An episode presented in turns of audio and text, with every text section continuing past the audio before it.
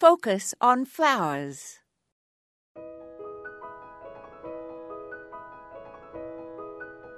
Algernon Charles Swinburne wrote the following lines in 1865 For winter's rains and ruins are over, and all the season of snows and sins, the days dividing lover and lover, the light that loses, the night that wins, and time remembered is grief forgotten. For frosts are slain, and flowers begotten and in green underwood and cover, blossom by blossom, the spring begins.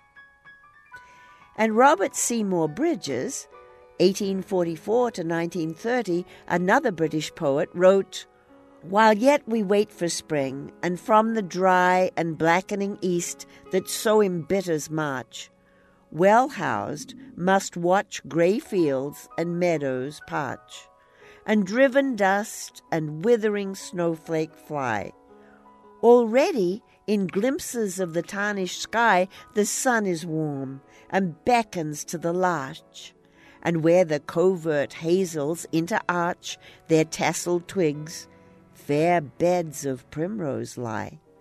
Beneath the crisp and wintry carpet hid, a million buds but stay their blossoming and trustful birds have built their nests amid the shuddering boughs, and only wait to sing till one soft shower from the south shall bid, and hither tempt the pilgrim steps of spring.